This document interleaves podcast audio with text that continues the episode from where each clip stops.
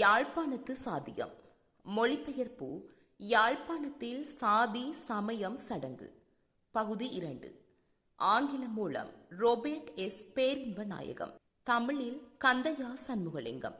பெருநெறி கோயில்களின் ஆகம முறைப்படியான சடங்குகளும் விழாக்களும் சிவன், விநாயகர், சுப்பிரமணியர், காளி முதலிய பெருநெறி தெய்வங்களுக்கான கோயில்களிலேயே இடம்பெறும். இவ்வகை கோயில்கள் பொது உடைமையான கோயில்களாக இருப்பதில்லை. செல்வாக்குள்ள வேளாள குடும்பம் ஒன்றின் உடைமையாக இவ்வகை கோயில் ஒன்று இருக்கும். இக்குடும்பத்தின் மூதாதையர் ஒருவர் இக்கோயிலை கட்டியிருப்பார். பிற எல்லா உடைமைகளும் பரம்பரை வழி எப்படி உரிமை கொள்ளப்படுகின்றனவோ அவ்வாறே கோயிலும் அதனை கட்டியவரின் பரம்பரையினரின் உடைமையாக இருக்கும். குறித்த கோயில் பிரசித்தமான கோயிலாக இருப்பின் அதற்கு நிறைய வருமானம் கிடைத்துக் கொண்டிருக்கும்.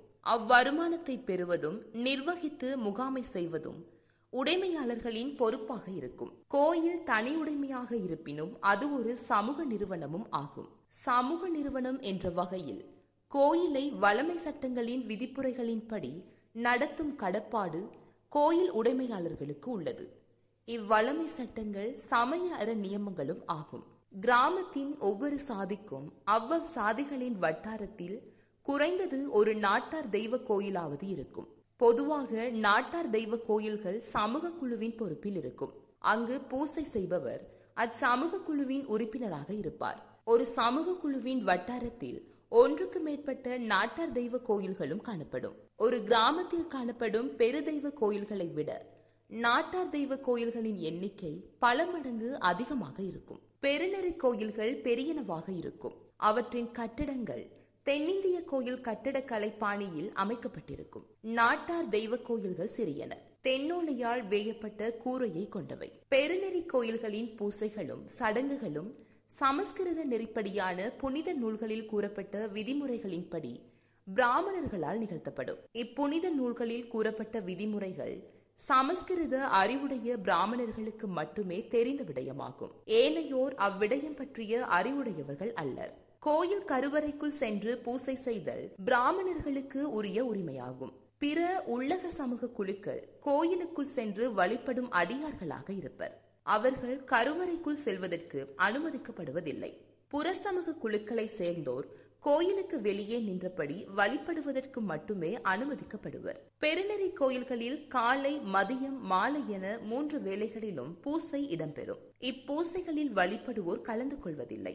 விதிவிலக்காக ஓரிருவர் பூசை நேரம் வந்து வழிபட்டு செல்வதுண்டு. வாரத்தின் புனித நாளான வெள்ளிக்கிழமைகளில் விசேட பூசைகள் நடைபெறும். அத்தினத்தில் காலையிலும் மாலையிலும் பலர் கலந்து கொள்வதுண்டு.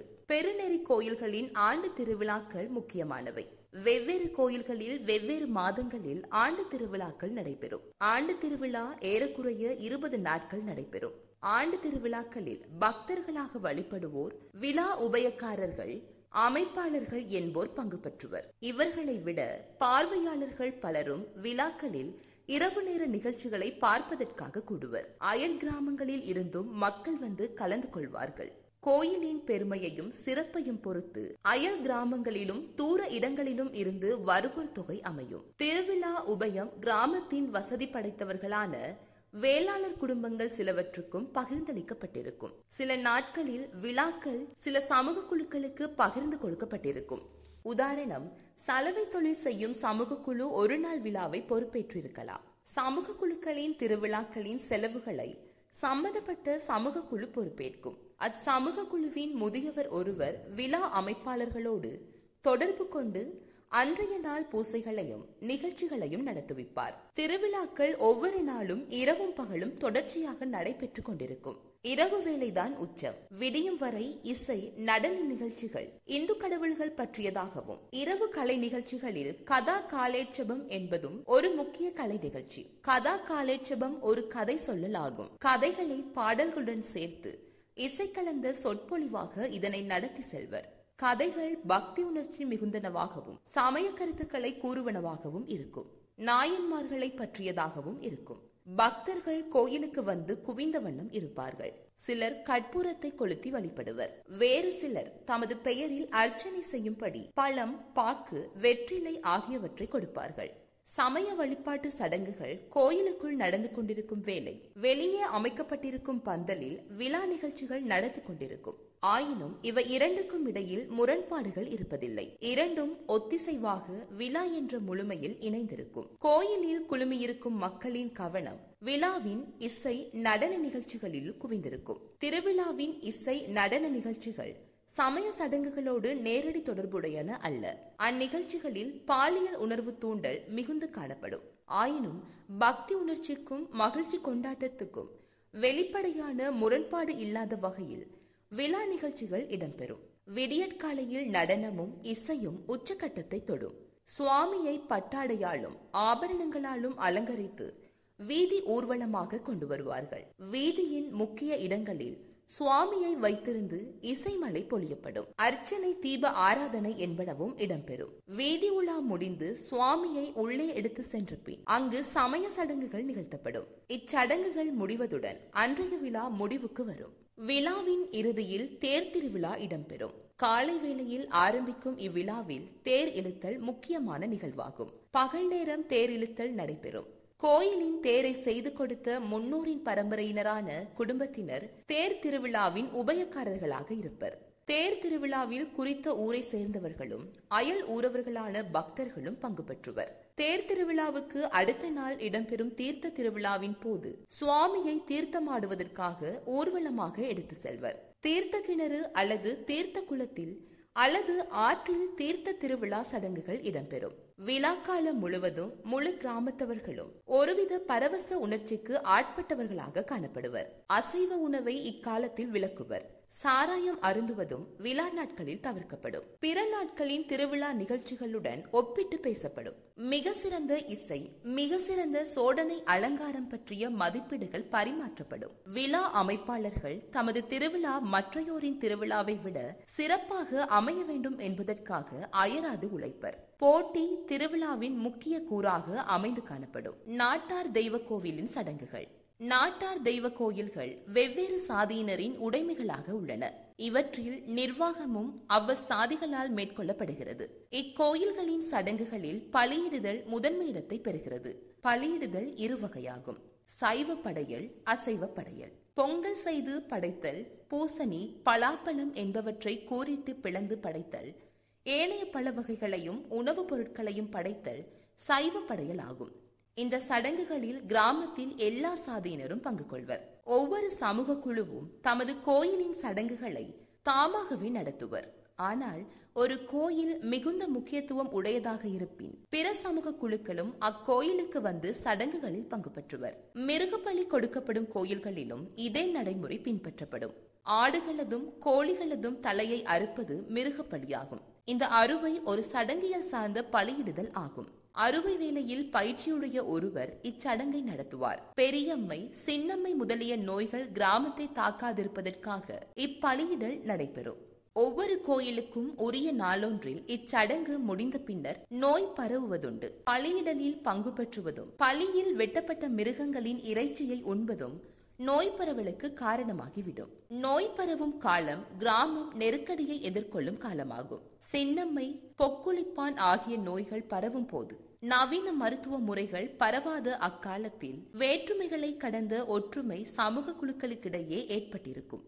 இவ்விரு தொற்று நோய்களுக்கான காரணங்களை மரபு வழி வைத்தியத்தினால் விளக்க முடிவதில்லை. தீமை பயக்கும் சக்திகள், ஆவிகள் என்பனதான் நோய்க்கான காரணம் என மக்கள் நம்புவர். பொங்கல் போன்ற சாந்திப்படுத்தல் சடங்குகளை நாட்டார் சமய கோயில்களில் நடத்துதல் மூலம் தெய்வங்களை சாந்திப்படுத்துவர். வீட்டு சடங்குகள். திருமணம், இறப்பு எனும் இரு சடங்குகள் வீட்டு சடங்குகளில் முக்கியமானவை.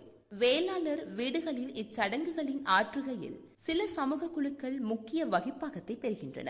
வேளாளர் சமூக பிரிவின் குடும்பத்தின் திருமண சடங்கில் பிராமணர், சலவை தொழில் செய்வோர், முடித்திருத்துவோர், மேலக்காரர், வீட்டு பணியாளர் எனும் ஐந்து சமூக குழுக்களுக்கு முக்கியமான பங்கு உள்ளது. ஆறாவதாக பொற்கொள்ளர் சமூக குழுவை சேர்ந்த ஒருவரும் திருமணத்துக்கு முந்தைய பொன்னுருக்கு சடங்கில் பங்கேற்பார். திருமணம் சார்ந்த சடங்கு சேவைகள் மரபு வழிபட்ட கடமைகள் என்ற இயல்பை உடையன. திருமணத்தின் சமய புனிதம் சார்ந்த சடங்குகளை பிராமண குழுக்கள் நிறைவேற்றி வைப்பார். அவரின் மந்திர உச்சரிப்பு திருமணத்துக்கு புனித தன்மையை உண்டாக்குகிறது. சலவை தொழில் செய்பவர் வீட்டுக்கும் திருமண பந்தலுக்கும் வெள்ளை கட்டுவார், பந்தலை அலங்கரிப்பார்.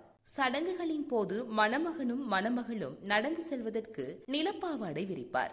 முடித்திருத்துபவர் மணமகனுக்கு சடங்கியல் ரீதியான முகசவரம் செய்வார். மேலக்காரர் திருமணத்தின் போது மங்கள இசையை பொழிவார். வீட்டு பணியாளர்கள் உணவு சமைத்தல், உணவு பரிமாறுதல் ஆகிய பணிகளை செய்வார்கள். திருமண சடங்குகளில் சாதிகளின் பங்கேற்பு எவ்விதம் அமைகிறது என்பதை மேலே விவரித்தோம். இவை வேளாளர் வீட்டு திருமணங்களுக்கு உரிய நடைமுறைகளே ஆகும். பிற சமூக குழுக்களின் திருமண சடங்குகளில் மேற்குறிப்பிட்ட சடங்கு சேவைகள் இடம்பெறுவதில்லை.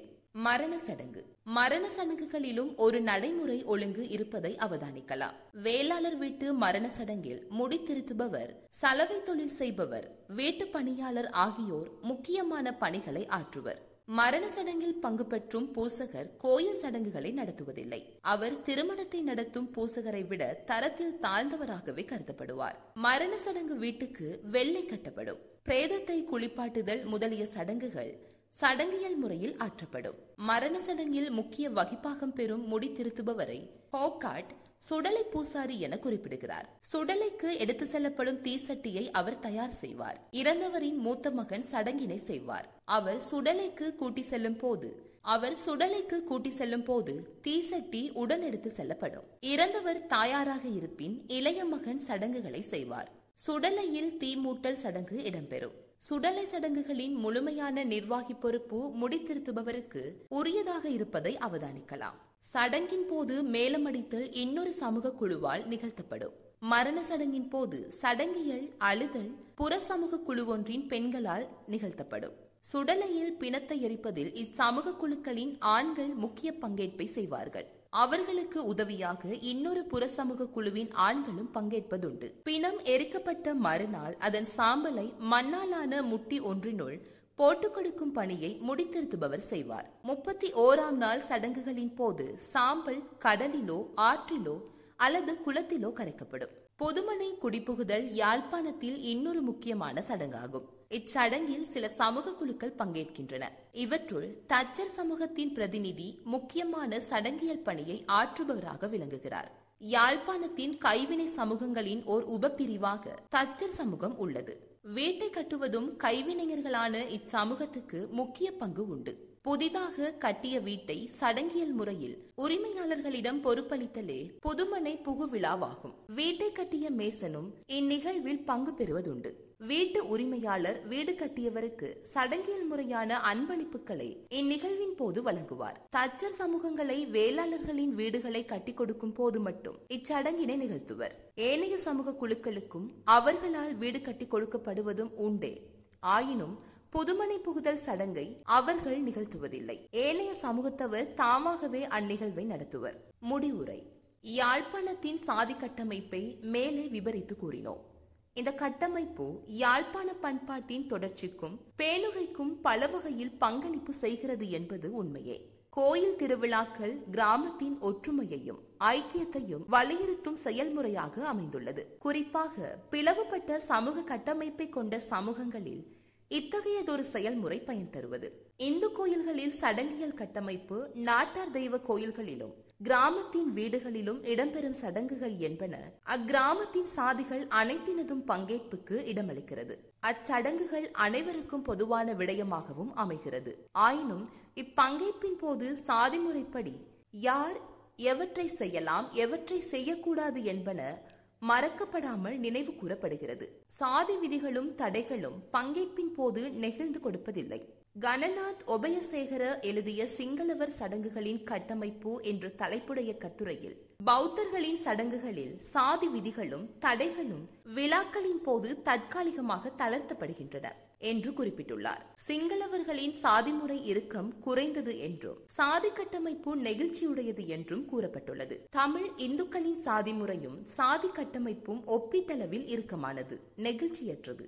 இவ்வாறான சாதிமுறை கிராமத்தின் புறசாதிகளை சடங்குகளில் பங்கேற்பதை அனுமதிக்கிறது. ஆயினும் எல்லை கோடுகளை தாண்டக்கூடாது, விளக்கப்பட்டவற்றை செய்யக்கூடாது. தடைகளை பங்கேற்பின் நிபந்தனையாக விதிக்கிறது. இச்சாதி முறை பற்றிய நூல்களை படித்தவர்களுக்கு இந்து ஜம்மணி முறையின் இன்னொரு வகையே யாழ்ப்பாணத்தில் காணப்படும் சாதி முறை என்ற உண்மை புரியும். தொடரும்.